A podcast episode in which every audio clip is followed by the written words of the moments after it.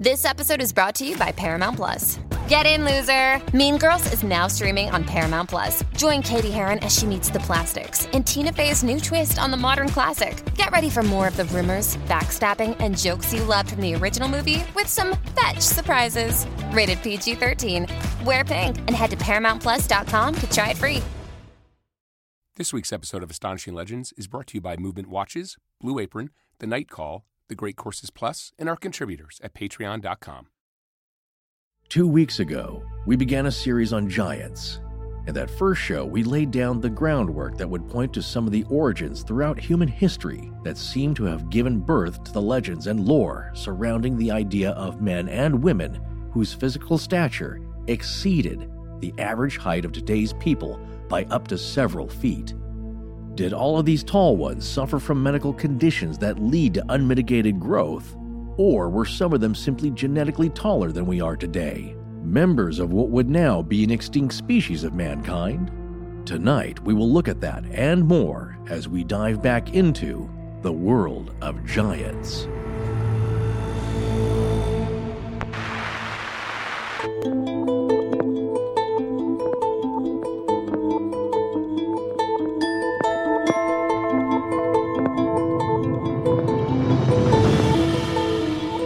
Welcome back to Astonishing Legends.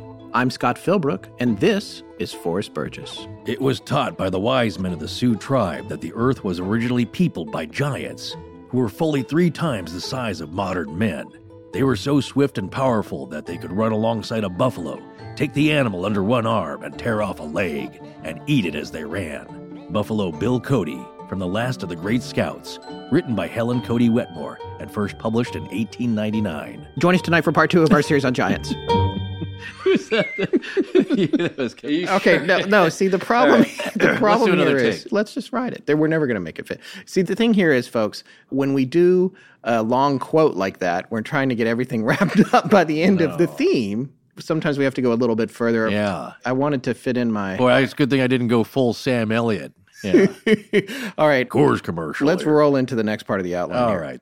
And we're back. That we are. Uh, it's been a busy week for us, even though we were actually technically dark last week. We did release a bonus show of an interview we did with Chris Cogswell from the Astonishing Research Corps about his new position as Director of Research at MUFON. So if you skipped that one, you might want to check it out. It was a lot of fun. yeah, it was. And it was both comforting and a little strange because we've known Chris for a while now and consider him a good friend and collaborator. But it was also a little weird because.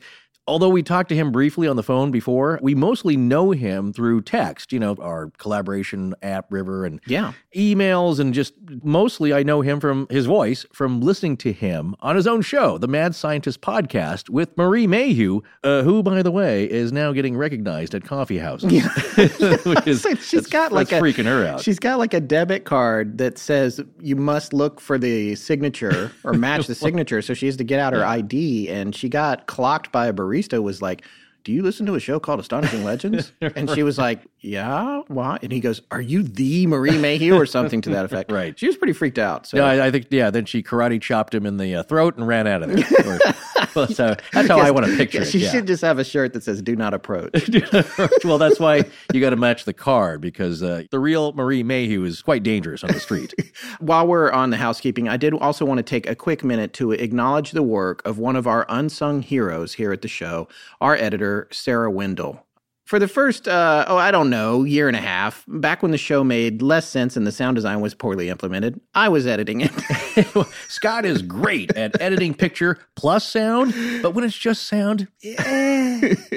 Anyway, after having been an editor of TV commercials forever and a day already before we even started this, it didn't take me long to get sick and freaking tired of cutting our show, especially after a long week of research and recording. And I got to tell you, it was just the last thing I wanted to sit down and do. yeah, there's really nothing more grating than the sound of listening to your own rambly voice after that, right? Yeah, thank you for saying my own instead of just mine. Well, no, it's both of ours uh, because no, we have to QC it, and then after that's all done, it's like I really should listen to these shows. Just Yeah. to, and then, but it's just yeah, I don't like hearing my own voice.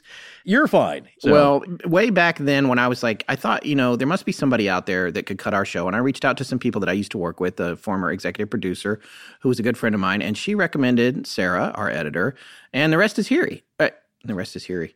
And the, re- and the rest is history. Now you can see why we need her. Oh, yeah. Well, we're not very easy to edit, mind you. You know, Scott frequently forgets what he's talking about, and I I can get rambly, you know, sometimes. I mean, not all the time, but, you know, believe it or not, I do have an overall idea in my head of the points I'm trying to make.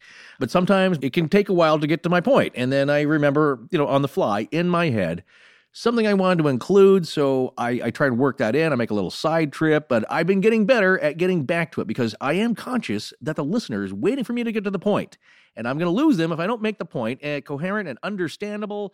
Uh, you know, because at the end of the day, Oh, right. Uh, where was I? in real life, we're not nearly as smooth as Sarah makes us sound. That's the truth. And I say all this now because last week's episode was one of the trickier edits. Sarah not only patched it up, she made it flow seamlessly. It was no small task. And uh, by the way, Sarah, thank you very much for uh, cutting this statement about how cool we think you are. You're welcome. I love doing it. Yes, thank you. Without you and Tess and Ryan, our sound designer, as well as all the free searchers in the ARC, we would be lost at sea like the Mary Celeste. And lastly, this is episode 98 of our show. That's right, 98. Our first show was posted in October of 2014, and time has really flown by since then, I gotta say. At least it feels that way to me, anyway. But after careful consideration, amounting to nearly 10 minutes of uninterrupted thought, well, we did get that one phone call. Thank you. After five minutes of uninterrupted thought, we decided that we wanted to do something very special for episode 100 of Astonishing Legends. Thus, Arkapalooza was born. Uh, this is going to be a somewhat crazy episode where we're going to have several members of the Astonishing Research Corps, or ARC, on the show for the first time to share their own personal stories, framed by a panel conversation with me and Forrest, as well as Tess and other selected members, which means we'll be keeping the f***ing bleep button handy for that one, right, Sarah? That's going to be a blast. Well, I mean, for us anyway. Hopefully, you guys will like it too. There's this thing that happens when we do a topic where suddenly it seems like it times out perfectly with news in the world. Have you noticed that, Forrest? You're going to think I'm crazy here, but just Uh, sometimes. run Yeah, with it. Here. Okay. Sometimes we follow stories like we did with the imminent disclosure series. That was a follow because the New York Times did that article first, and then we came out talking about it. However, we had mentioned prior, as that article connected, Skinwalker Ranch had been a big series on our show, and that was all connected to Bigelow, and all that stuff preceded that New York Times article by several months, if not Sure. up to a year. Mm-hmm. There's other times when it's even more of a coincidence and it seems crazy. For example, right as we were doing the series on Kelly Hopkinsville, we found out after we'd started it that we were releasing the final part of it two days, just two days before the 62nd anniversary of the alien encounter at Kelly Hopkinsville. And this day also happened to be the day of the solar eclipse last year. And on top of that, not only was Kelly Hopkinsville perfectly in the path of the totality, it was the point of greatest eclipse. So I thought it was pretty crazy. You know, I'd like to be able to say, as you know, you and I are both producers of the show. I'd like to be like, well, yeah, we timed that show out to perfectly release with the totality of the and the anniversary. We didn't do that. We just were like, let's do Kelly Hopkinsville, and then poof, part three was right on the eclipse. Well, now that you're cool. mentioning it, that was uh, the most serendipitous, I think, uh, Yeah. airing and then newsworthiness Yes. later on. right? Yeah, so sometimes, as you're saying, something will pop up, and it seems uh, there it, there's a connection there. this is not as big a story, but I still thought this was interesting. We're doing this show on giants, released almost spastically randomly due to our astonishingly inefficient, haphazard workflow. Yeah, well, We're getting better at it. And lo and behold, six days after we posted part one, there's this publicity event in Egypt at the Great Pyramids, no less, where in an effort to drum up flagging tourism for the region, the world's tallest living man at this moment and smallest living woman met. yes, of course, they always have to get the tallest person, man or woman, together with the shortest opposite person. Yeah, this guy Sultan, he's the tallest guy right now. right? Exactly. So getting back to this video, and it's very cute. She's from India, I believe. Yes. She's featured in American Horror Story. Yes, she's been on as TV. a character. Yes, right, that's right. right. But his name is Sultan Kösen, and he's 35 years old, Kurdish, and only one of 10 people in the world in recorded history to measure over eight feet tall. That's He's- right. Those people that they've actually measured. Yeah, exactly. As That's what I'm opposed to Right. tall tales or Right. There's uh, that's, that's going to happen. Yeah. But even in the 20th century here, they're somewhere where they either don't want to be bothered by it or they come in. I think there's one gentleman, well, he had to go in for a driver's license. yeah. They measured him then, but it's not really that official. So when we talk about, I know Guinness uh, World Records may sound a little bit circusy, but they have very strict measurement standards. Yes, they do. And so it has to pass some muster before they will list you in their records. Yeah. So if you see a feat, a record of something, and it has been verified by the Guinness Book of World Records, you know you can trust it. It's a very strict standard. yeah, exactly. Yeah. So what's the case with Sultan is that he had a tumor that has been removed that caused his gigantism when he was younger. Right. However, even after the removal of the tumor, he continued to grow. Yeah. The tumors are usually on the pituitary gland and they create excessive growth hormone. And in uh, younger folks, this is manifests as gigantism, and in older folks, it manifests as acromegaly, which has uh, different symptoms. It can still cause increased height, Yeah. but it also can cause exaggerated facial features and that sort of thing. Yeah, you could get joint pain, headaches, blurred vision. Yes. Uh, really, I think the difference is that when you're still growing, acromegaly happens after the growth plates have sealed over on the ends of your bones. Yes. So it's a cartilage uh, growth plate. Basically, you stop growing, except that you keep going. Yeah. But you're past adolescence and into maturity. Yeah. So in your adolescence and youth, it's gigantism. Yeah. Exactly, as, as you would say. Oh, I Uh, would say like exactly. Exactly. Okay. The, the woman who he met in Egypt, the Sultan met in Egypt, her name is Jyoti Amge. Her height, as recorded by the Guinness Book of World Records, is two feet and one inch. Now, here's another amazing and shocking coincidence. Yeah. The difference in height between Jyoti and Sultan is exactly my height of six feet two inches. How about that? well, that's really a stretch. It's a stra- That's Yeah, not. sorry that's not synchronicity. And no, yeah, really no pun intended there either. And, right. and no, you're just fishing for stuff now. Yeah.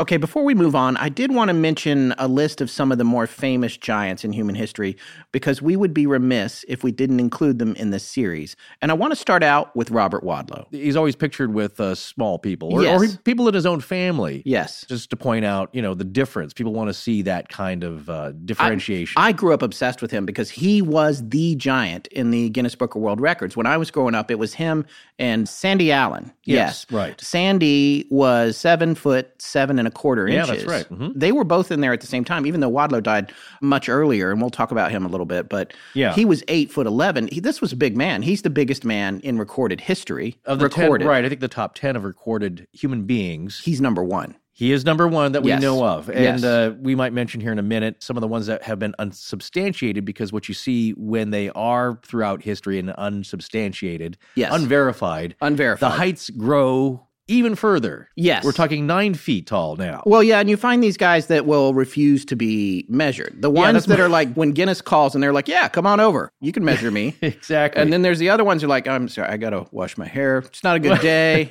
Right. whatever. And, but I'm taller than that guy. Yeah. You know. well, in, there's what happens in antiquity here, and we're talking uh, 19th century here. I'm looking at Fyodor Machnow of Russia and Belarus. He Yes. is reportedly was nine feet three inches tall. Now it's getting even more unusual. yeah. You could say so. John Middleton, the Childe of Hale, 1578 to 1623, lived to be 45 years old. Reportedly nine feet three inches tall. Right. So, I mean, there's a lot of reasons that doesn't make sense. But I mean, obviously, we can't disinter people, and you also, but he couldn't be measured, and there were no photographs. And on top of that, when you get to that size, you're reaching the limits of what the human body can support. Yeah, and sometimes they're hard to measure because at these extremes, you know, sometimes there's spinal curvature. Uh, that was uh, the case with Zhang Jinlan, who was born in 1964, lived until 1982, unfortunately passed away at 17, but she had spinal curvature and could not stand at full height, I think, towards the end of her life. So Sure. sometimes they're hard to measure, but she was the only woman verified to have reached eight feet tall. That's the other thing I would say about some of those older cases where they say, oh, nine feet tall, lived to be 45. Those two as a combination seems unlikely in light of what the body has to do to uh, for you to survive that long. Specifically when we're talking about someone with a rare disorder. Right. It's a different idea from the bigger picture of this series on giants in the idea of a, a species that has grown to that and all the organs are designed for it. Exactly. As opposed to Right. a person that is having a overproduction of growth hormone. Right. Because the amount of work that the heart has to do to pump to a large body like that is Yeah. a lot more than a lot of folks can handle. It's Kaley Cuoco for Priceline. Ready to go to your happy place for a happy price? Well, why didn't you say so? Just download the Priceline app right now and save up to 60% on hotels. So, whether it's Cousin Kevin's Kazoo concert in Kansas City, go Kevin, or Becky's Bachelorette Bash in Bermuda, you never have to miss a trip ever again. So, download the Priceline app today. Your savings are waiting. Go to your happy place for a happy price. Go to your happy price, Priceline.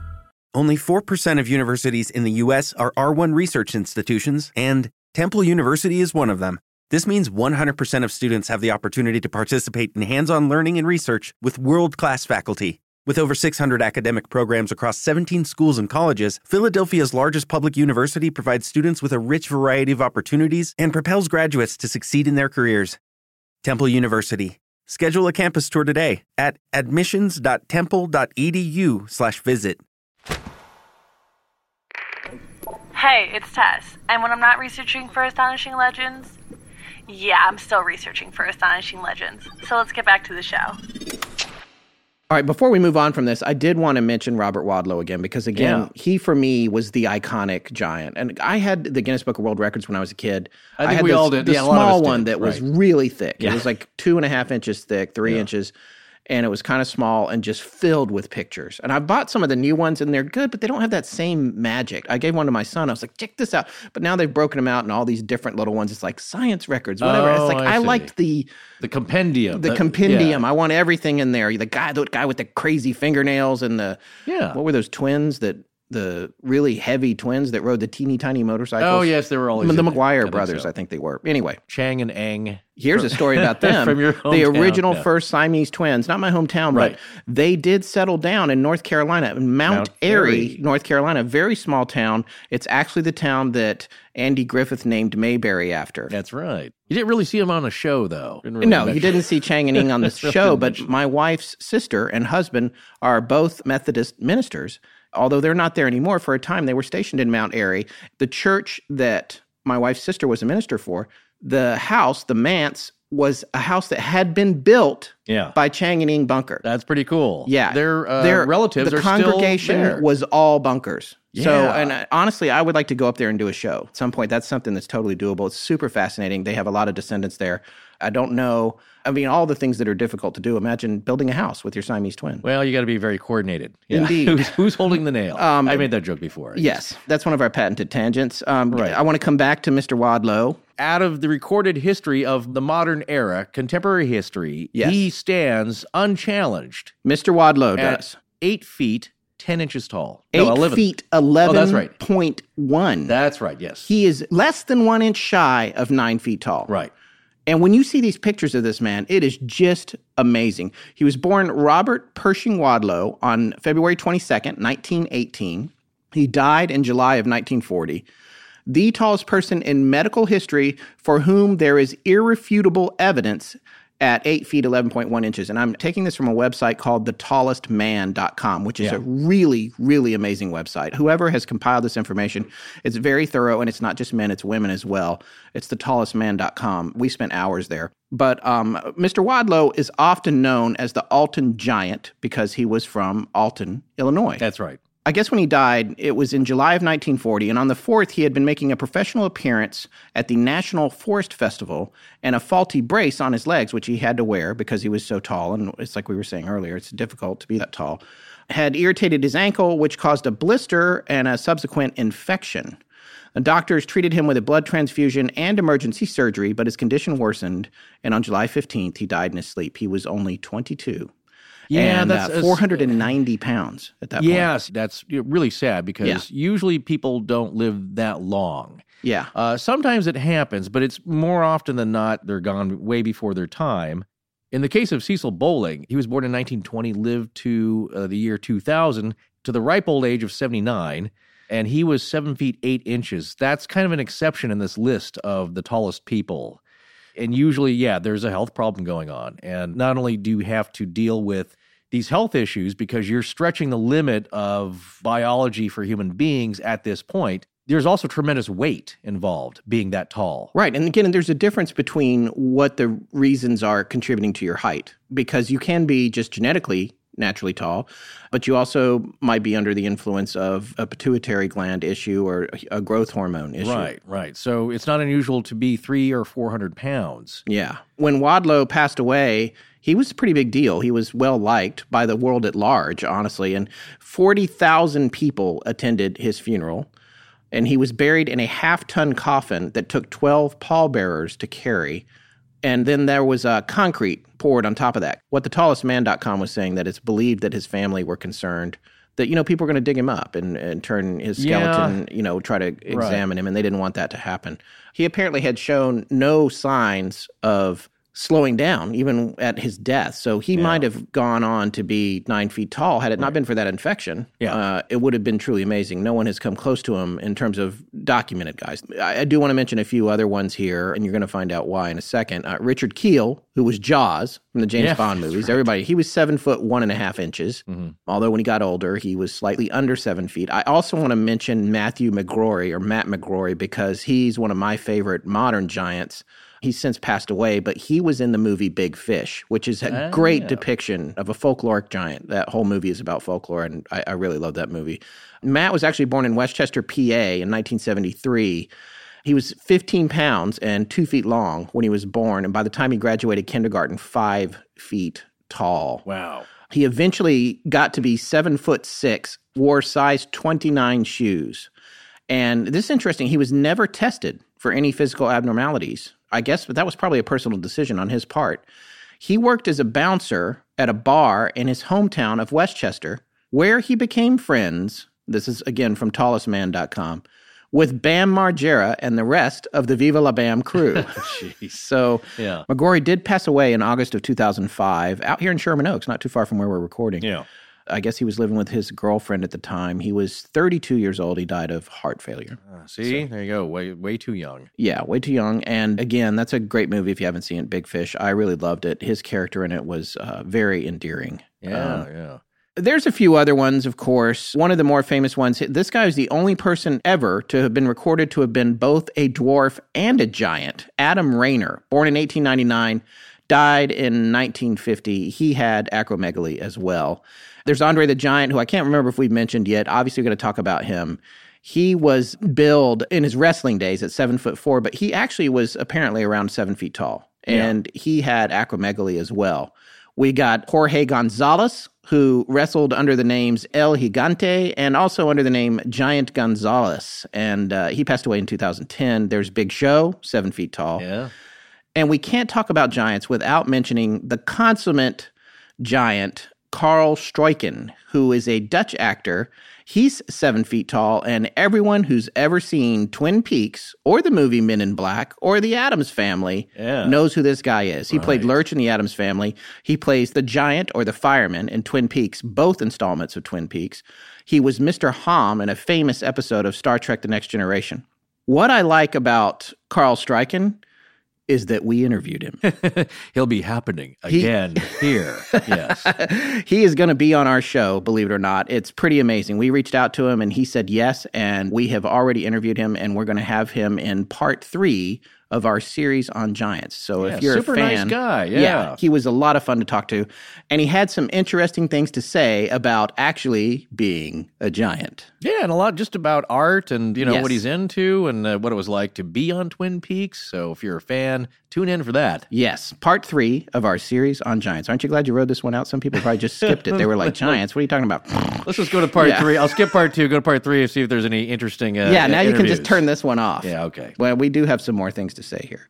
I'm sure there are those of you that are wondering about the horned skull we mentioned at the end of part one, our cliffhanger. We always try to look for something to bring you back. Did we mention that? Yeah, we haven't really followed up on that. So let's talk a little bit more about the Spanish Hill Mound. Well, this is the case which I think sparked this uh, gigantic rabbit hole odyssey that we've been on. Yeah, I'm still mad at Forrest. Aside no, from being hey. here in the studio, this is the only place in which I'm speaking to him because Oh dear. he tuned out when we were focusing this. He was like, "Let's do the skulls with the," and then I got into the river, and then the river went crazy. Yeah, that's Ri- your own Sorry, fault. River. I have to explain what that is. Ryver is an app that we use for the Astonishing Research Corps, and I call it the River, which is dumb, but it's spelled R Y V E R. So we're all in there. The researchers, everybody's going crazy with all this giant stuff. Like so many. I was like, well, yeah, we can talk about it all.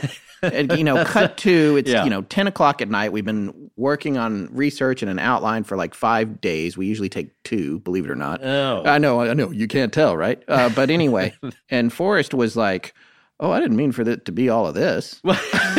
I did.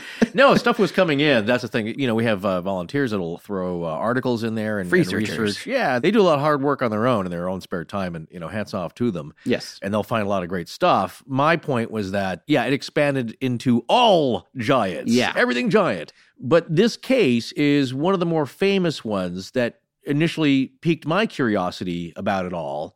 Because, yeah, there's seven or eight foot tall people around nowadays, and I'm sure there has been all throughout antiquity. Actually, we're going to find uh, some cases, even in ancient Rome, that's been the case. But ones with horns, Yeah. matching two horns coming out, that gets people's attention. So that's the case, though. This is one of the more famous cases of, let's say, late 19th century burial mounds being disturbed or burial places being disturbed and finding some really long skeletons. Yeah.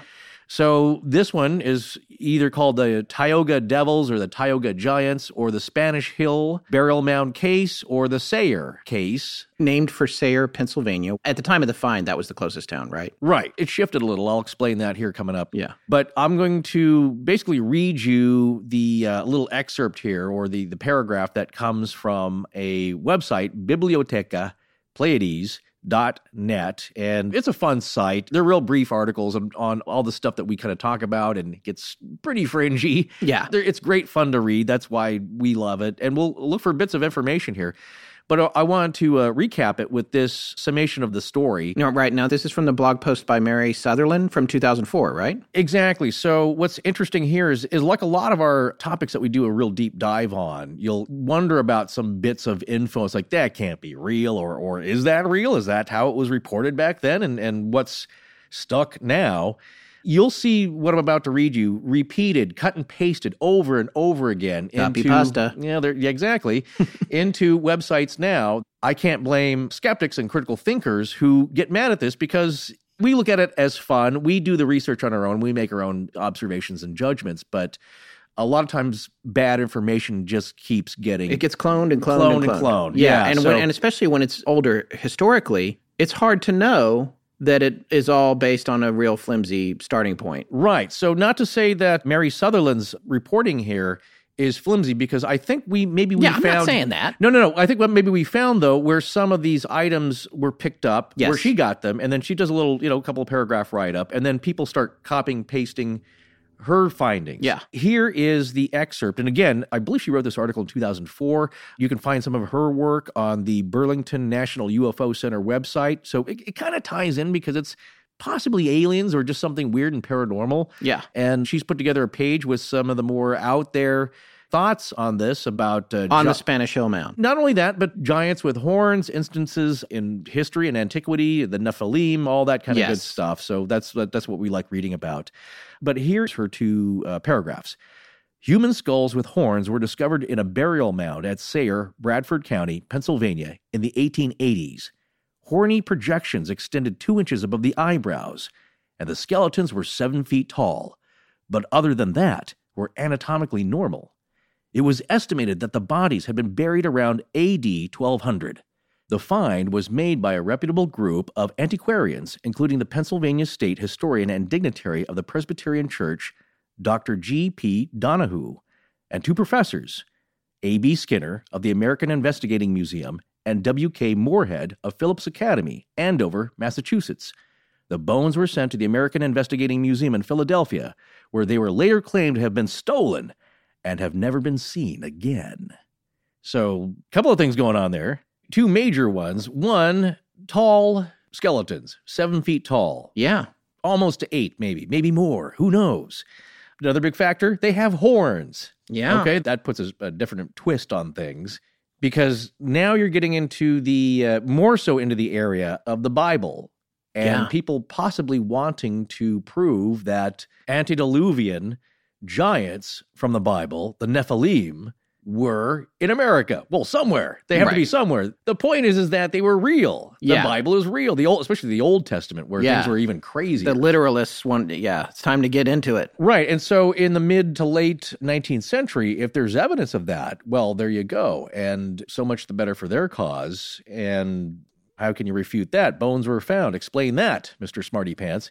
So then the idea here is that you're heading from now possibly fantastical beings of antiquity and the Bible to a conspiracy by the academic establishment or uh, I guess the research establishment and whoever makes all the history books. Yeah. because they're all going to have to be rewritten now.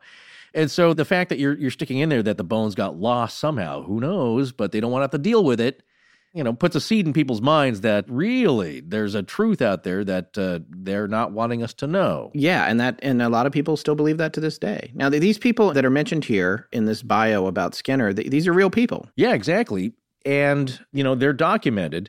And there are some things about this passage, you could say, that are real. So I wanted to know where Mary Sutherland got this information. What was her research sources? And that was really hard to do. this, Yeah. this whole process was funny. Scott earlier was talking about everybody throwing in- information into the river.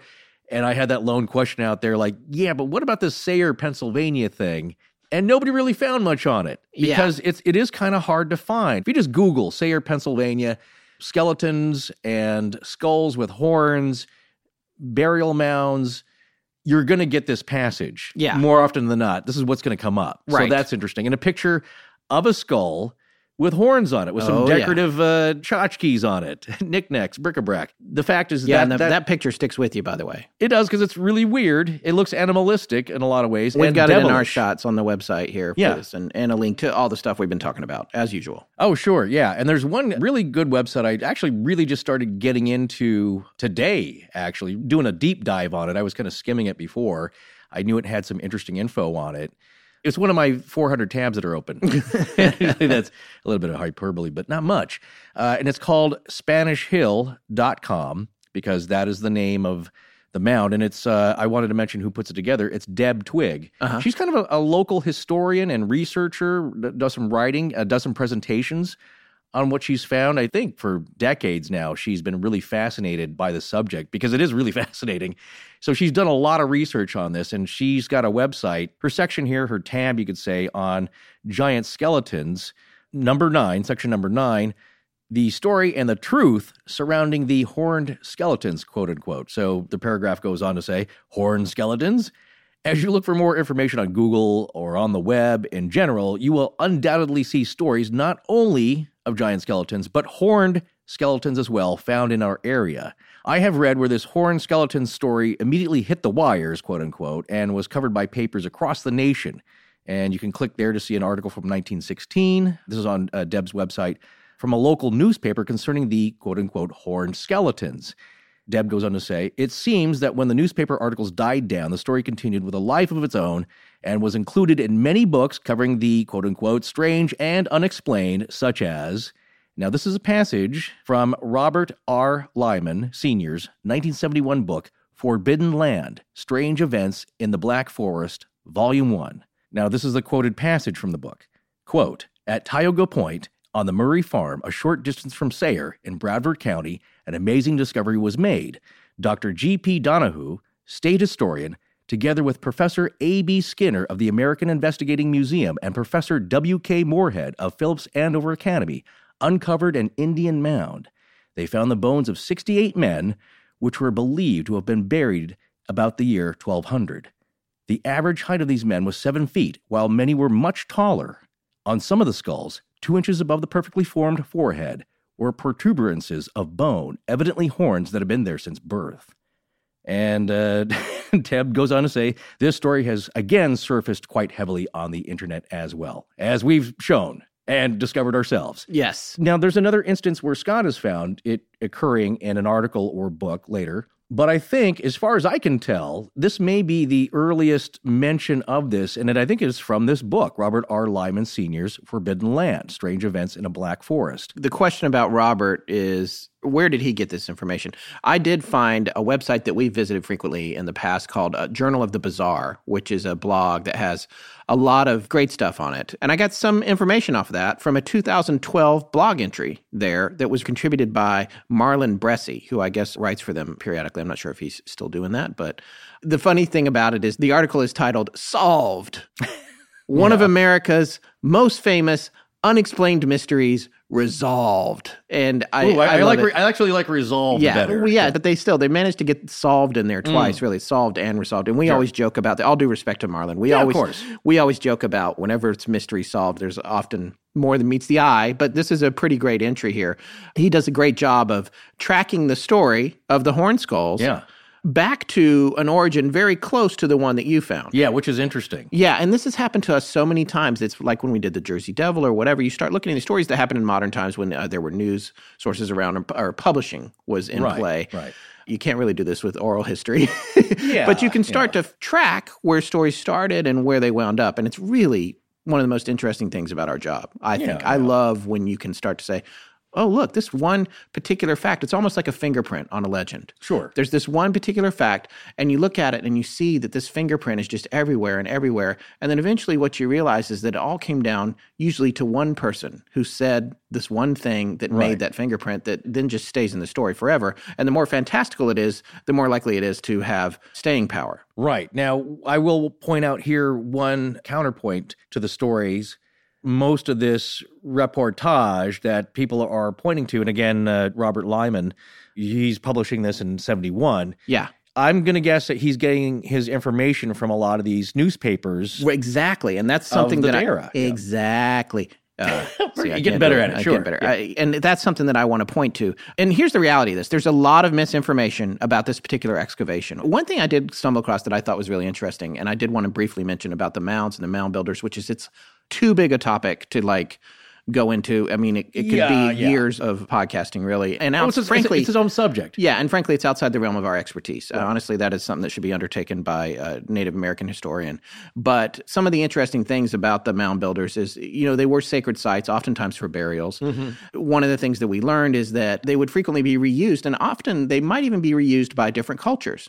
So on the top, there would be a burial. There would be some bones, Right. and archaeologists, or prior to archaeologists, looters would come along. Yeah, looters and- and also the farmers who came in. You got to remember at the turn of the 19th century, white settlers were coming in and buying up these properties, which before that, of course, Native Americans occupied and lived their lives on and had their own sacred areas, which were not sacred to the white settlers. They Yeah. came in, it's like, well, I got to clear this land. What's in this mound? I got to, I got to move this thing. Right. And they would sometimes make discoveries and bungle things and dig up artifacts that uh, should have been left there, but they didn't, you know. Right. And here's one of the things that's interesting, too, whether it was the farmers or whether it was looters or even ensuing archaeologists when archaeology was still a relatively young field, they wouldn't realize that the bones on the top weren't the only ones there. Right. That they were from a subsequent culture or from so many generations later.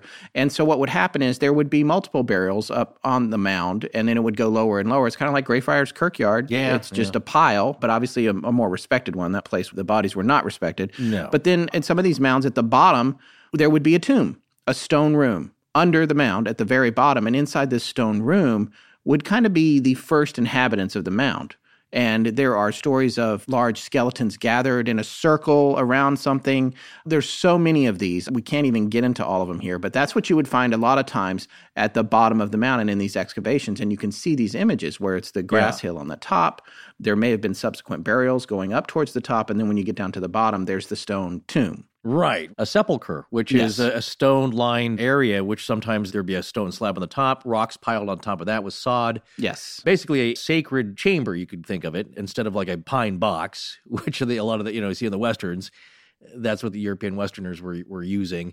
These are more ceremonial. And Yes. uh, a lot of times, if you were in a position of power, you had a good spot in there. What's fascinating to me about Spanish Hill in this particular case, and with these mounds in general, is that the cultures, their tradition was oral, even from culture to culture. Sure. There's overlapping tribes in this case that would have been successful or may have died out or moved on, and then other ones come along, but there's still that history where Yeah. it's like, oh, that's a sacred place. That's where either we don't go there Right. or that's where we bury our dead and it's a very special place and one of the things that i read in the course of our research and i can't actually cite this because i can't remember where i read it but was that the iroquois when they were at war with tribes in the area even they avoided spanish hill Yeah. they thought of it as a place that they should not go Well, now here's one interesting thing that this is a relevant tangent. Yeah. within this, I didn't know where to put this in the uh, in the outline. that's One- right folks we actually have an outline There's an outline. probably can't believe it I am so darn curious to see if any of this is going to make sense. Yeah. No, one interesting thing that went along with these newspaper accounts and the local lore, and a little bit of embellishment, of course, and an attempt to sell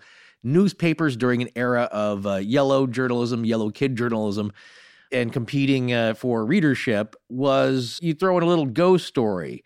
So a lot of these accounts, I believe also in the newspapers, but also that go along in these books and, and subsequent accounts, is that people were seeing specters, Yeah. ghostly images of these giants. right And that adds to the lore because I can personally believe seven or eight feet tall people. And then you start adding in, no, no, ghostly images of ancestors that were, you know, they're doomed to the earth to protect these sites. yeah You throw those into the local legends and lore, and it really adds something to it. You know what I'm saying? Yeah. It, it really spices up the soup. you give it a wide berth too Exactly. But these aren't just from uh, the turn of the century or ancient Native American lore. Here's something that kind of ties in with that that I believe I mentioned in part one, and this is the Brad Lockwood interview. That I think we talked about possibly with Jim Harold. right But in case I hadn't, again, Brad takes a very logical approach to this subject with a lot of uh, scrutiny and but reverence to Native American lore. He has a large Seneca Native American friend that Brad knows. yeah And he, he was describing this guy as, you know, he's a giant himself. He's 6'8, 300 pounds, was going to be a professional uh, baseball player at some point. And this friend of his, this athletic guy, afraid of nothing, when he was younger, I think maybe a late teenager, is going home on his three wheeler and sees a giant specter or something, a giant running through the woods, keeping up with him, yes. Running through the woods. this on the seneca reservation in western new york which is where brad's from. And you know again he said this guy is a sober individual and swears that he saw this giant running alongside him apparently the seneca believe there is a giant cannibal who lives on the top of that hill and he's known as the protector. Yeah. So it's also a, a way to keep it reverent you know like so the seneca don't go up there. That's why he was surprised he even knew about it. Right. That's a tie-in though with a spectral being a spirit that is associated with these mounds that protect it. And so you see that popping up in these, you know, late 19th century newspaper articles and being carried forth into the legends of today with whites and Native Americans as well. So coming back around to the facts about this and about Spanish Hill and how the Right. Iroquois avoided it, you know that there was an oral history there, if that's going on. Sure. Um, but with regard to the origins of this story and the horns and the skulls, the primary point about that is that the excavation of the area goes all the way back. The principal moment was an accidental discovery of a skeleton sometime in the 1880s, which then led to further digging. Now, notedly, one of the additional skeletons that was unearthed was purportedly seven feet in length and had a much larger than usual, very thick skull that had a receding forehead and a flattened top. These are very specific details, which I thought was interesting.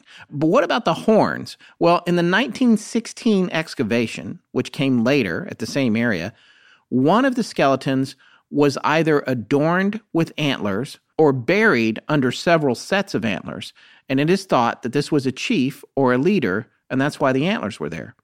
The horns were not necessarily growing out of the skull. This idea of these horns apparently got blown out of proportion, and a reader of the Journal of the Bizarre actually sent in images of the original newspaper story from 1916, which talks about the horns. And then two days later, there's an answer there from the person that we were talking about at the top of this segment, Alanson Skinner. So I just wanted to read a couple of quick excerpts here. You can find this article all over the internet, actually. But in the original paper, and it's hard to find, even though we could find this paper in a lot of different places, we couldn't find what paper it actually appeared in. But we do know it was Wednesday, July 12th, 1916. So this article is titled Chemung's predecessors, huge giants, were seven feet tall and had horns. And then the subheading says one of the most remarkable scientific discoveries in history made here 68 skeletons of men living 700 years ago, unearthed between Sayre and Waverly. Men were old at 40. They were surprised at the age that they apparently had lived to. And the way that they judged the age was the lack of suture lines in the top of the skull because those apparently go away after you're 40, which means mine are long gone. and so it was a wet, cold morning when R.H. Lord, who has been employed by Professor Skinner in Indian research work for six years, uncovered the earth from one of the Murray Farm graves and carefully scooping away the soil beside an Indian skull, gave a yell which brought the 15 other members of the party running to the grave. By the way, this behavior is now not allowed by NAGPRA. You do not do this kind of excavation anymore. And if you have any artifacts from something like this, they must be returned and repatriated to the tribe that they belong to. Yes, it's somebody's ancestors. Yeah. Uh, so occasionally it happens. You know, I believe the local tribe, whoever claims ownership, may let them do a little bit of carbon dating or something, but then they must be immediately returned. I don't even. Yeah, Maybe I not even the that. tribe has to do that themselves. Yeah, yeah. yeah. If they're interested, and in a lot of cases, I think they aren't. Right. Um, but anyway, so the fifteen other members of the party came running to the grave. He's got horns, shouted Lord, who talked with an English accent. He's in league with the devil. He surely had horns, is a subheading under that. And sure enough, he had horns, horns of solid bone, which grew straight out from the skull about two inches above the perfectly formed skull, and which gave every evidence of having been there since birth. They were in no way attached to the skull, they were an integral part of it. Then the scientists got out their notebooks and their cameras and searched their vocabulary for words meaningless to laymen, finally hitting upon Pithecanthropus erectus as having just the right swing and describing the horns to a nicety. Mm-hmm. This article goes on. I don't want to go further, but you get the idea for the feel of the article and how it was received. That was published on July 12th of 1916. On July 14th, just two days later, a shorter article appeared written by Alanson Skinner. This one I do want to read in full because I want everyone to understand the bigger picture here with regard to Spanish Hill and the Horned Skulls. This one is titled Story Exaggerated. Yeah. Subheading says Moorehead expedition did not find giant skeletons with horns as reported. An article has been going the rounds of the press stating that the Moorehead expedition, which recently visited Athens and Waverly, had unearthed at Athens giant skeletons with horns protruding from their skulls. Mr. Skinner of the expedition has just sent the following statement to the press stating the true circumstances. The statement follows quote, Will you grant me the privilege of correcting the assertions of a news dispatch concerning a find made by our party and the alleged discovery of a mound near Sayre, Pennsylvania, in which the bones of men seven feet and more in height were unearthed? The dispatch further narrates the astounding fact that on some of the skulls, two inches above the perfectly formed forehead, were protuberances of bone, the inference being that these monsters were horned. As a matter of fact, over a month ago, our party excavated an Indian cemetery near Athens, PA, which contained the skeletons of 57 perfectly normal individuals with the usual relics. One of the skeletons was covered by a deposit of deer antlers. Hence, I suppose, the skull with horns on it. This report from Binghamton, coming back a month or more later, furnishes an annoying example of the distortion of ordinary facts when spread by word of mouth, the more remarkable since full and truthful accounts were published by the local Athens paper at the time the find was made. Alanson Skinner, Susquehanna River Archaeological Expedition, in camp near Sunbury, PA, July 14th, 1916.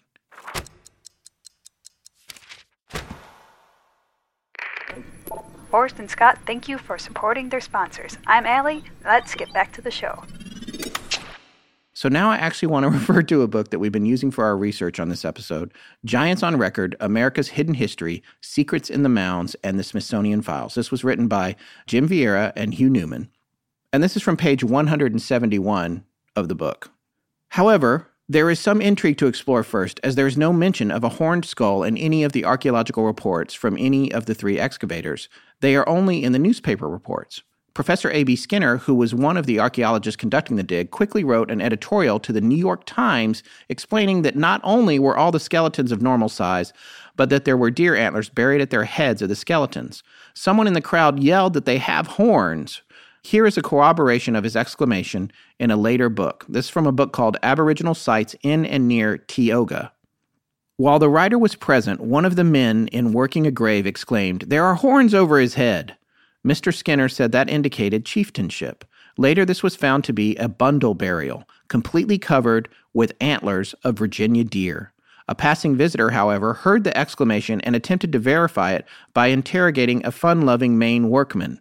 And the story grew and was printed from coast to coast that one or more of the skulls had been found with horns growing from the forehead.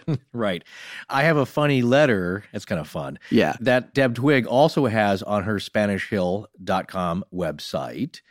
That is actually from Alanson Skinner, written to Mrs. Murray. It's from the Tioga Point Museum, uh, but it's a handwritten letter from the Hotel Columbia on their stationery, and it's dated July 18th, 1916. And it goes, My dear Mrs. Murray, just a line to tell you that the Binghamton Reporter got a hold of our coals. This is in his handwriting, so I have to kind of interpret this. Got a hold of our coals in the absence of Professor Moorehead and myself. The newspaper account is Maine.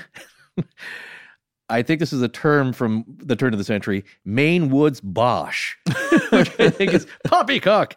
Yeah. Plus, and there's actually a plus sign here, Yeah. a secondhand interpretation of our skeleton with the deposit of horns over it, dash, hence a skull with horns on it. He puts he puts an underlines it with an exclamation point. So he's saying like, look, there's a deposit of horns on it. So of course it's a skeleton with horns. Right. He's making fun of the guy. So the workman there was ribbing the reporter. He, yeah, he was messing with him. he was messing with him. So, Yeah. and, of And it blew reporter- up. It blew up. So basically, the letter concludes all uh, aside. I can't read his writing here. Our skeletons were all perfectly normal, but of good. Uh, I think uh, basically they're in good condition, or of uh, it's kind of hard to read his writing here. But he signs off.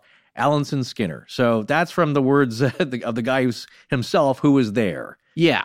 Again, saying several times, it sounds like he got so frustrated and he essentially wrote to the New York Times. He wrote the rebuttal. He's writing rebuttals all over the place. He's sending these letters. He's like, no, that's not what happened. Yeah. You know, also, it's his reputation on the line. He's being associated with it. Yeah, and as we were alluding to earlier, these were real people doing real work because you start to wonder again. I, we go back to the original entry on this, the one that gets cut and pasted, and you wonder, like, do these people even exist? And so if you do a Google search, they do turn up in the journal, uh, which is called American Anthropologist, subtitle below that new series, Organ of the American Anthropological Association the Anthropological Society of Washington, and the American Ethnological Society of New York, volume 21, dated 1919. And where these gentlemen are mentioned is a book review, actually a journal review by Donehoo and Moorhead by Skinner. So the uh, journal is called, or the one entry, the first entry is called Susquehanna Archaeological Expedition, Second Report of the Pennsylvania Historical Commission, Harrisburg, 1918 these guys go out in the field. Look, they're not as skilled or as sophisticated, you could say, as our archaeologists are now today, of course, and all the tools they're using and the methodologies they use to really preserve stuff. But it's the turn of the century. They're doing the best they can, but they are very respectful as much as they can, except, of course, they're disturbing a Native American burial mounds. But for the tone of the time, they're trying to examine and preserve as best they can and report on it, make observations to the best of their knowledge. And so the report is in two parts, which is being reviewed. The first part being a brief summary of archaeology of the Susquehanna by Warren K. Moorehead. And the second paper is entitled The Susquehanna Archaeological Expedition by the Reverend G.P. Donehoo. And the review goes on to kind of say that Mr. Donehoo gives some account of the itinerary of the party, but goes further into the theoretical side of the work. The writer has no fault to find with Mr. Donehoo's deductions, although he disagrees with some minor details. Mr. Donehoo justly remarks in the concluding that, quote, no state in the Union affords a larger field than Pennsylvania for investigation of Aboriginal occupation, and yet Less has been done in the state than in almost any other in the entire Union. Your secretary earnestly hopes that the work of this expedition may be only the beginning of such work in this state. So he's saying Pennsylvania is rife with this stuff. We got to get in there, and it's not being explored. And that is exactly the opinion of Alanson Skinner. And again, these guys are, you know, nowadays they're probably looked at as maybe, again, not taking the care they should have, but they're respected of the time. So when they come out in a newspaper article saying they discovered something, people are listening. Yeah. At least in that community, are listening to what they're saying. And that's why the guy's like, no, there's no horns. There's no There- horns. there's antlers. People did not have horns on their head. So he wants to make that clear again because these are, things are ending up in anthropological journals. Yes. There's a biography here of Alanson Skinner uh, by Terrence Hanley from the blog Tellers of Weird Tales, Artists and Writers in the Unique magazine. You know, he's listed as an ethnologist, lecturer, author, born 1886 in Buffalo, New York, and he died in 1925 in North Dakota, I believe, in a car accident, unfortunately, not that old. I want to point out one little thing here that might have been a mistake early on. At least the bio says Skinner was associated with three museums during his short life the American Museum of Natural History, circa 1907 to 1915, the Museum of the American Indian, High Foundation, H E Y E. I think it's either Hay or Heya Foundation. Must be a benefactor or something. Right, one of his main benefactors to go Right. out and uh, to do these works, these archaeological digs, and collect information and uh, send it back to the museum. And the Public Museum of the City of Milwaukee from 1920 to 1924. Bio goes on to say he carried out extensive research on the Indian tribes in North America, especially the tribes of New York, the Great Lakes region, and the Northern Plains. Skinner also traveled to Costa Rica to study the Indians in that country. The Menominee tribe of Wisconsin was his specialty. A really serious guy. Yeah, but what's interesting there is those three museums that he was associated with. That's exactly what I was getting to. Yeah. Not the Investigating Museum of America or the Right. American Investigative Museum. When we first read at the top of this segment, when we were talking about the citation that tells the story of Sayre and the discovery of the horned skull, and the one that's been copied over and over and over and cut and pasted in all these books going back to early history, says the American Investigation Museum, which, first of all, would be the worst name for a museum ever. It doesn't make any sense. Well, that's- Secondly, yeah. it doesn't exist. We can't No. find there is no history of it. We have scoured the world electronically anyway Yeah. for this museum. It doesn't exist. So I think That's uh, what we talked us. about it. Yeah. we couldn't find anything on it. The American Investigation Museum. What we think it probably was was maybe the American Indian Museum or some other kind of horrible bastardization of one of these three that he actually worked for. Yeah, But none of those are in Philadelphia. So the whole part of it where Philadelphia lost the bones, we can't even track that down. There is no There's a couple of things about that because then people say, well, well, then they did find bones, right? Well, yes, but I think as we mentioned in part one, a lot of these were not in great shape. You'll get bones depending on the conditions of the soil. If it's arid and dry, they dry out, they preserve very well. This is moist ground here. In fact, uh, as Deb Twigg describes Spanish Hill, I want to read this little description of the location for those of the people in that area too. We, Yeah. we do have some listeners over there. Yes, we do. Spanish Hill, it seems, is actually closer to the community of South Waverly, adjacent and just west of it, and west of the boundaries of Sayre, the city proper, and just south of the New York Pennsylvania border, from what I could tell looking at a Google satellite map. And Deb Twigg describes it as Spanish Hill is a huge, lone glacial moraine located in South Waverly, Pennsylvania. It is just one quarter mile east of the Chemung River, the western branch of the Susquehanna above Tioga Point, and just south of Waverly, New York, and the New York State border. Interesting factor, at one time, it was located within Waverly, New York borders. I didn't know what a moraine was. I had to look that up. A mass of rocks and sediment carried down and deposited by a glacier, typically as ridges at its edges or extremity. Now, what's a little different here is that this seems to be mostly nature made, whereas a lot of the mounds in Ohio, the Adena Mound, the Hopewell Culture Mounds, those are mostly man made with a lot of effort by ancient peoples in North America. And this seems like to have been a natural feature that was uh, taken advantage of because it's already there. You can see it on a Google satellite map. Yeah. So it's kind of cool. It's just a natural feature that's like it's a sacred place because, as we said before, a lot of uh, indigenous peoples will look to what's already there, you know, in nature for something sacred because it stands out to them. It's in their neighborhood. So, in summation of that original uh, descriptions in the original paragraph as we read, some of it's true, some of it's a little off, but that gets taken uh, as a whole and and gets uh, passed down for all eternity, except for this podcast and, and a few good websites.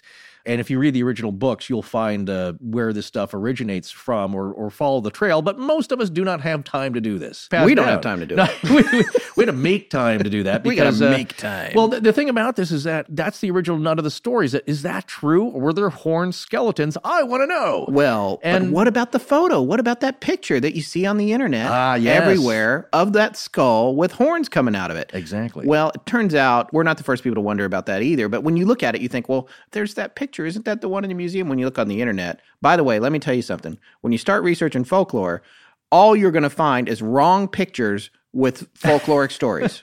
And even with the world's Yeah. tallest people, there's a whole bunch where they got the wrong person with the name. now nobody's checking that stuff. No one's you know. checking anything. And but here's the interesting thing: in Giants on Record, America's Hidden History, Secrets in the Mounds, and the Smithsonian Files, the Newman and Vieira book that we mentioned before, they were curious about the picture too, and they had a researcher that they collaborated with in the book. His name is Micah Ewers, and Micah and this reporter, I've always wanted to say that.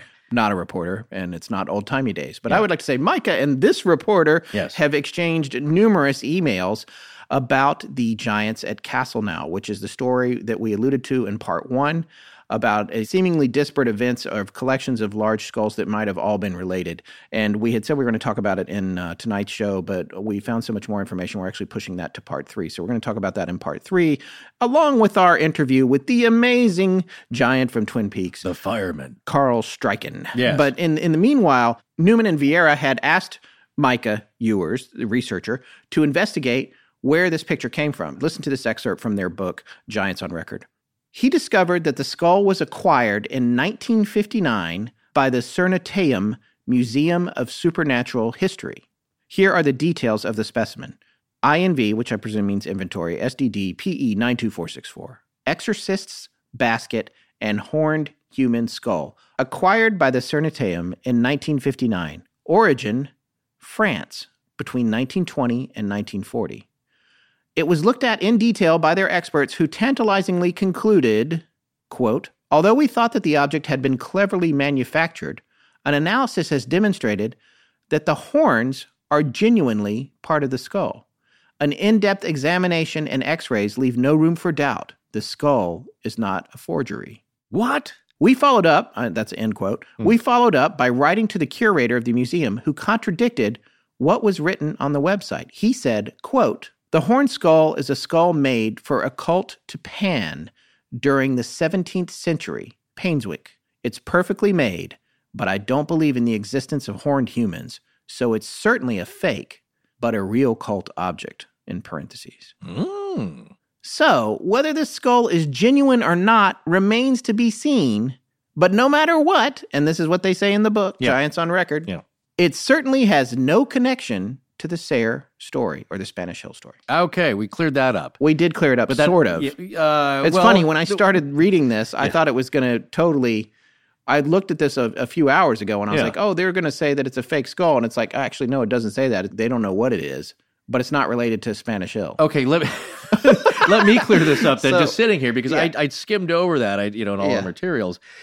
I think when you first discovered it, it was like I, I can't wrap my head around that. Let, let's just file that away until we get closer to the recording time. Yeah. And so what I'm asking you now, it's obviously used or what they is believed to have been used as a ceremonial mask, right? No, I th- it was more of a cult object. Okay, okay, It- different. It's not yes. something you can Gotcha. put on. Okay, gotcha. Yeah. Because the reason I, I say that is that that is one of the theories nowadays of people trying to make rational sense of anything horrid or something or, or unusual is that people at the time mistook ceremonial masks for real bone. Yes. So what I'm asking you though is that when you say cult object, of course, yeah, people uh, they steal it, they put it in their basement or wherever, they squirrel it away, and somebody's doing weird stuff with it during their pizza parties, you know, in the basement. So what you're saying is that this thing is really bone, all bone. This is well, a real that's what it says on their website. But this is the thing I can't figure out about them, and I have not had the chance to ask Micah Ewers this. I'm going to email him and ask him this question. Yeah. Um, he tends to get back to me very quickly. Yeah. What he found was that it was acquired by that museum in 1959. When I looked up that place, the Cernateum, Mm-hmm. I found a website. And that skull's on there, along with a lot of other creepy, cool, cultish stuff. It's like a right up our listeners' alley. They would Yeah, love it. It's yeah, a neat website. We have a link to it in the show notes. However, I expected that if it was acquiring objects in 1959, that it must have been a collection on display at some point. Sure. From looking at the website, I could not deduce that it ever was a brick and mortar situation. So it's not clear to me really what's going on here because Yeah.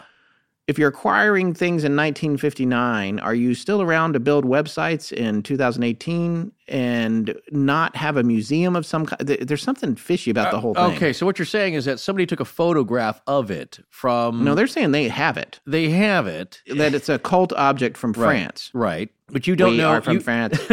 Well, oh, geez, there's a conehead thing coming up here later. Yeah, yeah, exactly. Stay tuned for that. What you're not certain of is what institution or organization. Yeah, I don't understand is this holding museum. it. Yeah. yeah, I get you. Okay, so and so and they had competing descriptions of it. right. They had a description of it on the website that was then contradicted when they were contacted directly about it. Oh, that's strange. Yeah. This is the bigger, bigger, bigger fringy argument because now we're getting into the real controversial elements of this. And there is definitely controversy out there because there are people writing books that they're purporting that strange creatures do exist from antiquity. And some even claim they're coming back. So get ready for that.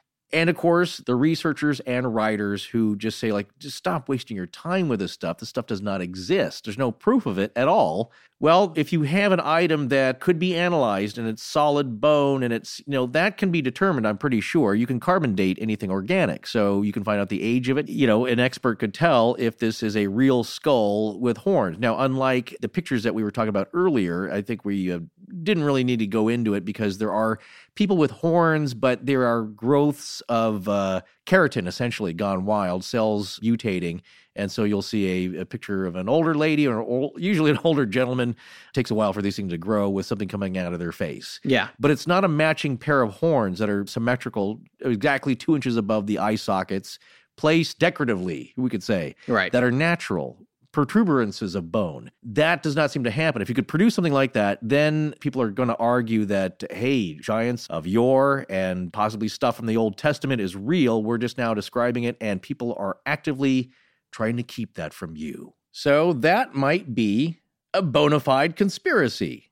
What you're telling me then, there's no real horn skulls we can point to. Yes, and on top of that, in this case, in the Spanish Hill case, there are no horned skulls. There is that weird one that belongs to that weird museum. Yeah. Well, Uh, the- that yeah. website is even weirder upon further inspection, which we just took a little break here. I can't tell what's really going on there.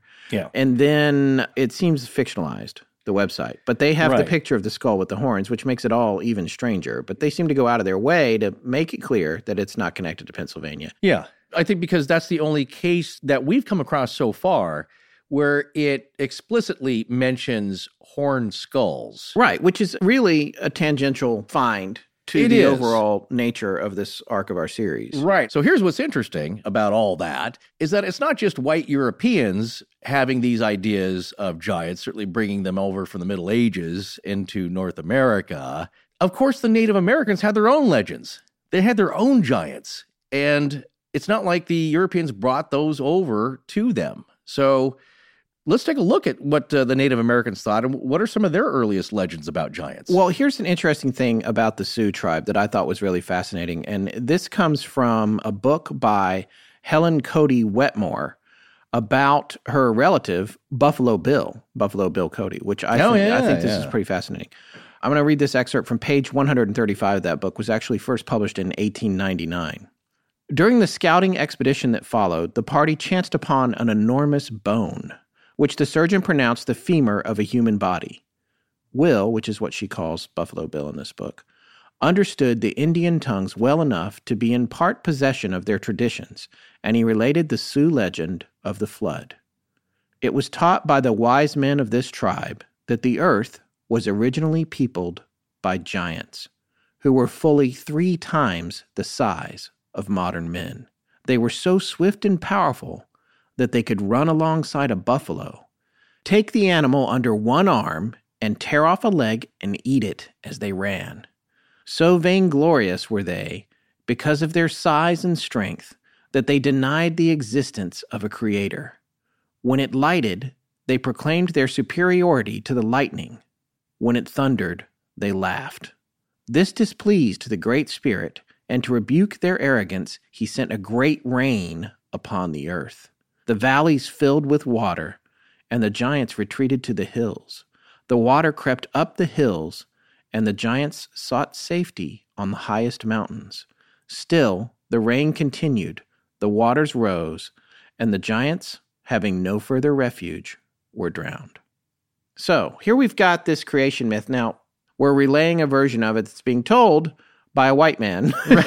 That- that's true. Yeah, and I want to go ahead and acknowledge that. But according to Buffalo Bill, this is part of the Sioux's origin story. Right. And we all know historically there have been indications that a great flood is part of the origin story of multiple cultures throughout the world. But this is Yeah. fascinating because this predates their exposure to Christianity. Right. Theoretically. Yes, exactly. And we didn't have time to really get to the origin story of this origin story. Right. The idea is interesting because, of course, what does it sound like? It sounds like the Old Testament and the Nephilim. You had a race of super beings that defied and angered the creator, the Right. one true creator.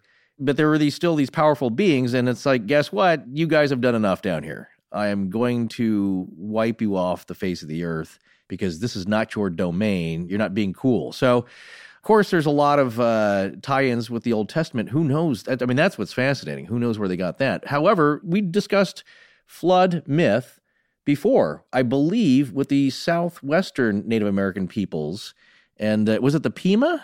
Uh, I think- Yes. uh, you were. T- remember Yes. the, the the ball of tar, which the man and the woman, as a ball of twigs, I think that they coated with tar, and they had some animals with them, but this ball of tar floated and kept them safe. Right. And when the waters subsided, they repopulated again. That's and exactly that's, right. That is That's not exactly Buffalo. right. Bill. that is Yeah. not Buffalo Bill. That's actually coming from uh, the oral traditions Yeah, that's true. of the Native Americans. I I think it was the Pima. That would be then maybe uh, Arizona or southwestern Arizona. So these crop up everywhere. That's just so fascinating. And then you wonder again if there hasn't been contact. The idea of big humans, as I said uh, at the start of part one, it's not such a stretch. We can all imagine great versions of ourselves that are bigger, stronger. That certainly has happened since there's been humans. There's always been a, a mutation here and there, a pituitary gland going haywire, so you get an extra large version, and it's like you either uh, revere this person. It's like you're going to protect us, right? Because we're Right. all five five. You're inching up on seven feet, and here's a club. Just go out there and uh, battle the enemy first. We'll be right behind you. Yeah. And so we revere them, but also on the other hand, if they're horrible, we fear them and they must be destroyed. So what we're seeing here is, and again, if this is true, if uh, Buffalo Bill got this pretty good translation from the Sioux, it's a very interesting story. Yeah, and I I was able to look actually just a few minutes ago, and I, I did determine that it's not the same origin story for them. You know, there's the Right, creation sure. myth, and there's other stories as well, but there is a flood myth present among varying Sioux tribes. Oh, that's interesting. That I could confirm. yeah. Just but this now. one definitely deals with, though, is terrible giants. yeah, that one does. I mean, that one that Buffalo Bill is reporting deals with giants. Yeah, Well, anyway, that's an interesting look at Native American legends, which I personally love. I love hearing about them. it's an interesting thing to me. with- Well, we do live in America. folklore. Yeah. Yeah, we do live in America, Yeah. but a lot of the stories that we cover, that's where it comes back to. It comes back to Native American lore and at its ultimate root. Yes, it's not an invention of the white man. They have certainly their own tales of giants and all kinds of supernatural beings way before anybody got here. But what happens when the white man first gets here? What are they seeing? So there's good evidence, though, that the first explorers that show up and the first colonizers that come to America, post Columbian here, post Columbus, they have had some recorded interesting encounters with, let's just say, larger than average Native American tribes Yeah, and Native Americans themselves.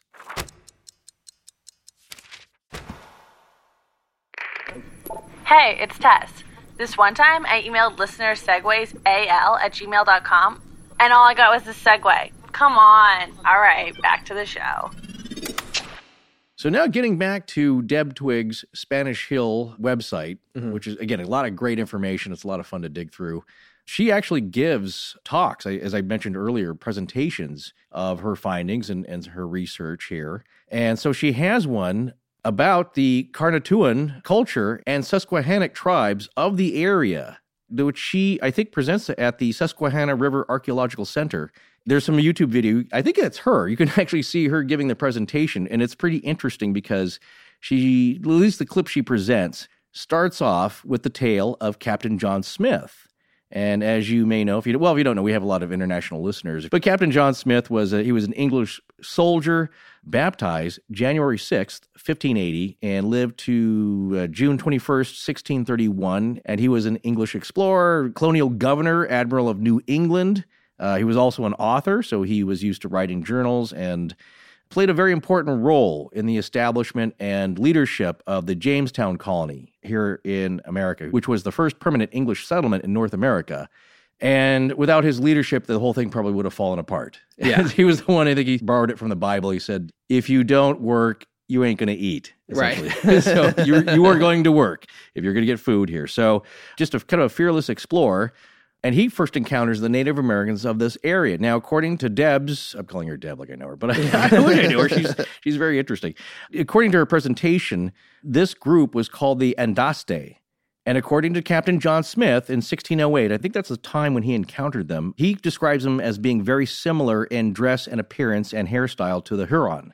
And the French missionaries use the word Andastes or Andastes to describe them. What I like here is that they were said to be the only tribe the Iroquois ever feared. Oh. So they're big and they're mean, of course, until the Iroquois acquired guns, and then I think they helped wipe them out. yeah. Because the gun is the thing that makes all men equal in a way. Unfortunately, in this sense, you can be small and you can go up against a giant. And like David and Goliath, if you have a better tool, like a sling with a rock in it or a musket, you're going to win. Can I just uh, make a quick aside about the Andaste? There was an SS Andaste. Oh, Uh, was a bulk Great Lakes cargo vessel, steel made, built in uh, 1892 for the Lake Superior Iron Company. It sank on Lake Michigan on the night of September 9th in 1929 with all hands aboard. 25 men were lost. It has still not been found. Oh, so Well, a it's another mystery. A little unsolved mystery there and within the mystery. Yeah, not crewed by giants, though. No, not crewed by Okay. giants, as far as we know. Okay, but the name they've obviously Named it after the tribe. I see. Okay. Well, the first known reference that we know of comes from a reference in the memoir, The Voyages of Captain John Smith, 1607 to 1609.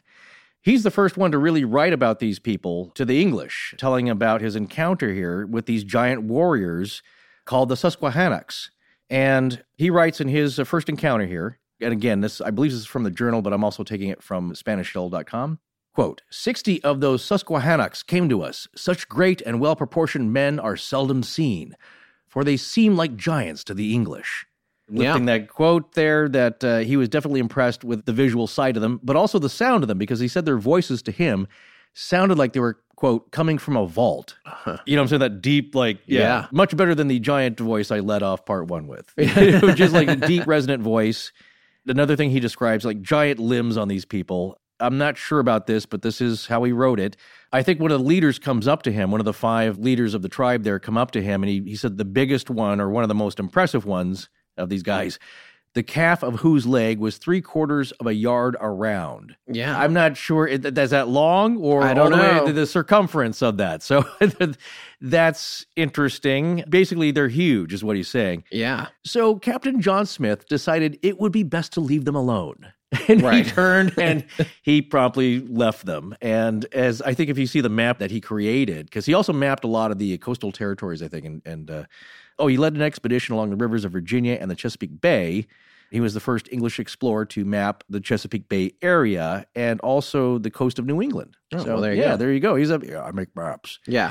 He's certainly used to rough conditions, but the sight of these folks scared the crap out of him. So, he, so he, I think what you see on the map that he made, like that area, unexplored. Right. Someone else is going to do it. I'm, I'm sure he'll be fine. There be Yeah, monsters I, there. Yeah, I don't want to. I don't want to be the guy to have to do that.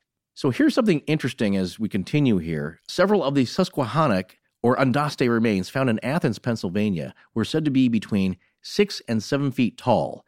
The average height of the Andaste, according to the Spanish Hill website by Deb Twigg, was around five and six feet, with some exceptional individuals. So around six to seven feet, like maybe the chiefs or the Werowances, the five chiefs that came to greet Smith, they may have been slightly taller than the average. Right. And so even the average Andaste was probably a foot taller than the average European who encountered them at the time Right. because back then the average height for a European in the Middle Ages, let's say the 1600s, about 1608 to 1609, The average height was about 4'10, 4'11. I know that's pretty short, but going into five and a half feet, that's average.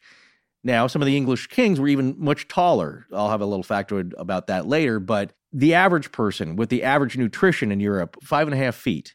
And so now they're meeting people that are six, maybe six and a half feet. Yes. Makes an impression on you. And here's my point think about how you see contemporary people today. If you think about a foot, a foot as a unit of measure, it's not that long. It's not like a yard. A meter is about 3.28 feet. It's just a foot. But the way we think about it as a measurement of height, think about meeting somebody who's five feet tall.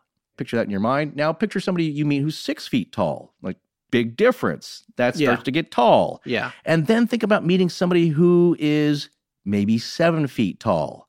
Carl's, Yeah, Struyckens, Carl Struycken. Struycken. Yeah. That makes a huge impression, just a foot of height.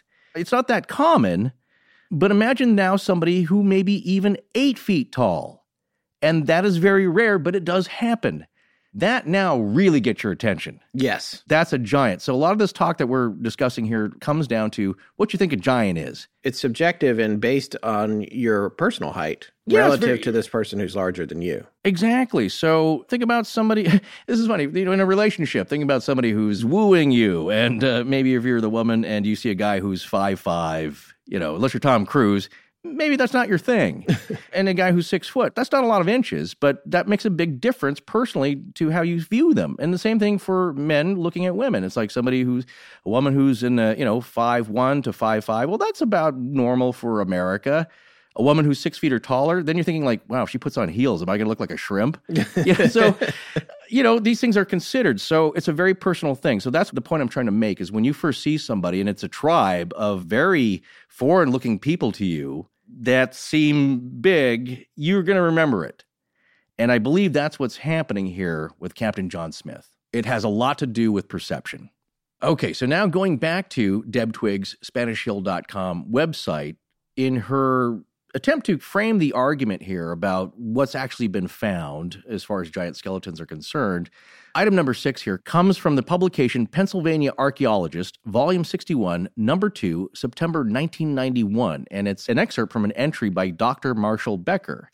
And Marshall Joseph Becker, PhD, is an SRAC advisory board member and a senior fellow in anthropology at the University of Pennsylvania. I love this part because this, it sounds very uh, academic. The abstract. so here's the paragraph that follows that. When John Smith first contacted a group of Susquehannock in 1608, he described these people as giant like, quote unquote. Direct communication of this observation can now be provided through the studies of the long bones of a population which was part of the Susquehannock, quote, Confederacy, unquote. Recent excavations at a Susquehannock site on the South Branch of the Potomac River in Hampshire County, West Virginia, revealed portions of a palisaded village and associated features dating back to the middle of the 16th century. This remnant of a flood destroyed site yielded 13 relatively intact burials. Surface collection of skeletal material immediately downstream of the site after the flood provided long bones from at least 18 other adults. Calculation of the stature of the individuals presented in this sample and comparisons with other Native American populations of this period confirm John Smith's observations. Ah. So there you go. This Corroboration guy, right yeah, there. this guy knows his stuff. So what he's saying is that large skeletons are being found. You know, we're, we're not saying giant because Yeah. again, that that can be a loaded term and it's very subjective. But what seems evident, even by today's standards, is that large skeletons have been found. Exactly. And before we before we move on, I Yeah. do want to talk about the stone coats, which is, Yeah. is pretty fascinating. This comes from a website called native-languages.org slash stonecoat. Stonecoat is the name of a mythological rock giant of the Iroquois-speaking tribes. In some tribal traditions, there is only one stonecoat, while in others, there is a whole race of them. Stonecoats are described as being about twice as tall as humans, with their bodies covered in rock hard scales that repel all normal weapons. They are associated with winter and ice, and they hunt and eat humans. In some legends, stonecoats were once human and became cannibal monsters as a curse punishing them for evil deeds, like the Wendigos of Chippewa mythology.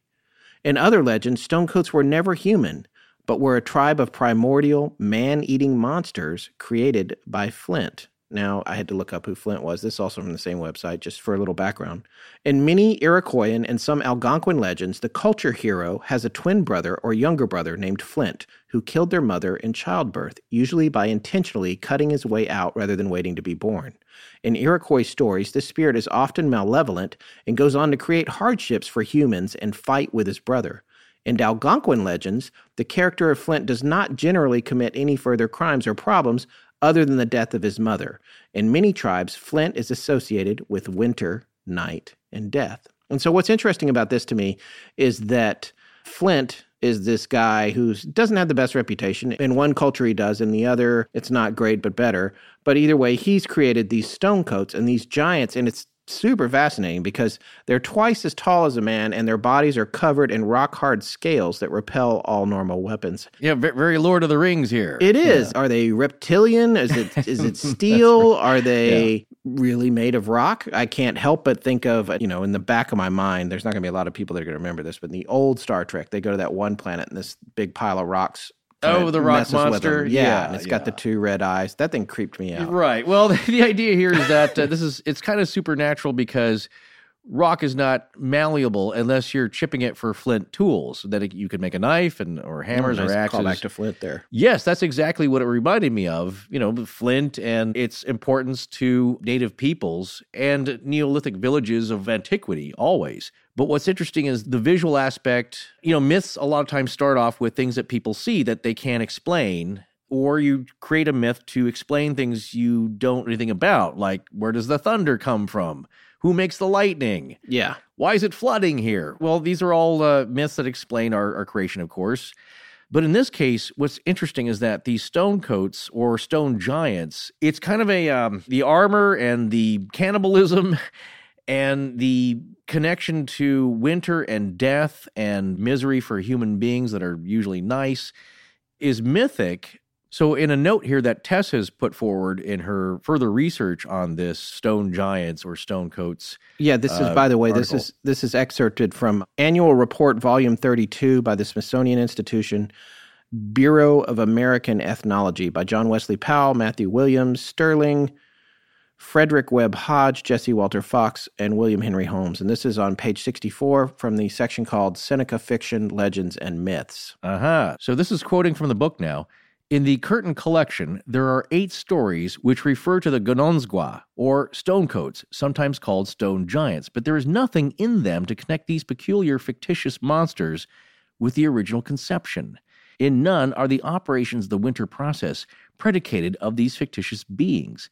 They are merely exaggerated human figures and not symbols of a process of nature. Their deeds are the deeds of men and are not the acts of a process of nature expressed in terms of human activity.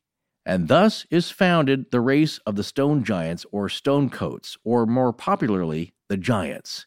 When once these fictitious beings were regarded as human monsters, they soon become confused with cruel hermits and bloodthirsty sorcerers who, because of evil tastes, were cannibals and dwelt apart from the habitations of man, who shunned and feared them, and the tales about them became narratives that do not detail the activities of the winter god, the personified process of nature, and so, like with their human prototypes, they increased and multiplied mightily, and so were as numerous as the leaves in the trees.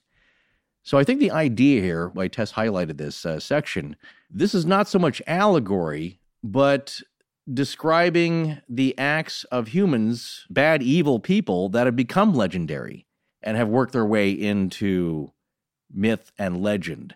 You know what I'm saying? Rather yeah. than something being legendary, it's like, well, you know, the beaver brings the sun. Or I just remember the old one. I can't remember what. That's what I was taught when I was in oh, grade school. The sun was trapped by a leather thong, and so the animals, you know, they're all burdened up, and the beaver agrees to go chew on the thong because he's got the teeth for it, and he releases.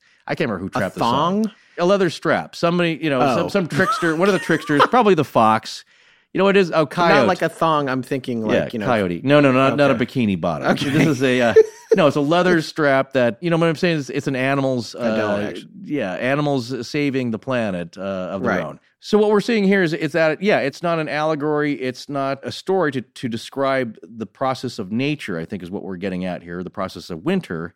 It's that these seem like, at least from this perspective, legendary bad things that people have done. Hermits and black magic practitioners.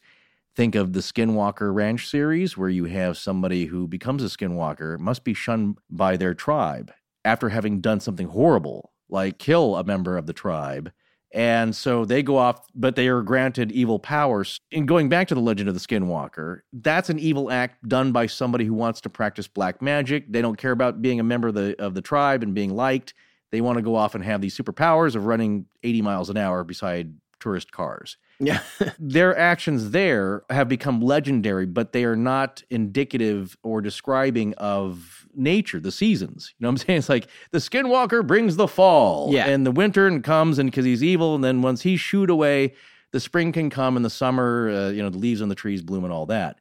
You know what I'm getting at? Yes. So, so Yeah. this is what's interesting is that I think maybe what Tess is alluding to is that maybe there were some tall, freaky, giant people that had some kind of strange armor or were able to. Or were otherwise technologically advanced. They knew what iron was, of course, because the Spanish showed up with it soon after 1492 Yeah. to create a lot of uh, terror and havoc and uh, and misery. So they understood the concept of iron and swords. But Well, yeah, but the question is, when does this myth originate? Does it Yeah. predate that contact by the Spanish? It, it seems to me Or to be that way. it? Yeah. Right. So there's something going on here. Again, what I find fascinating about the origins of myth is what sparked this? Is it just some guy's, the tribal storyteller who's just really good? He's very imaginative. Or did something weird happen and that gets transmogrified into legend and myth? Is that that's a real word? Probably. Let's just move Okay, on. well, I, I've only read it in Calvin and Hobbes, so. Ah, very good. Yeah. Okay. Well, it's got to be real then. Yeah. So that's an interesting concept about this particular legend, which I think we should apply this to the discussion of giants is that maybe there were some very big people that had some kind of strange ability or I would say technology, but some, you know, the, especially the armor. And as we'll see a little later on, occasionally a little bit of cannibalism did happen.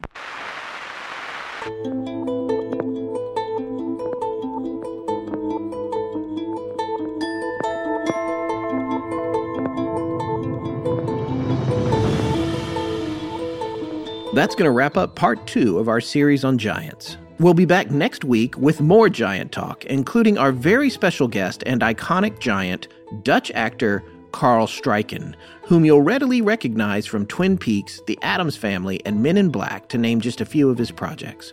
We'll be talking to him not only about what it's like to be seven feet tall, but also what the hell is going on in Twin Peaks.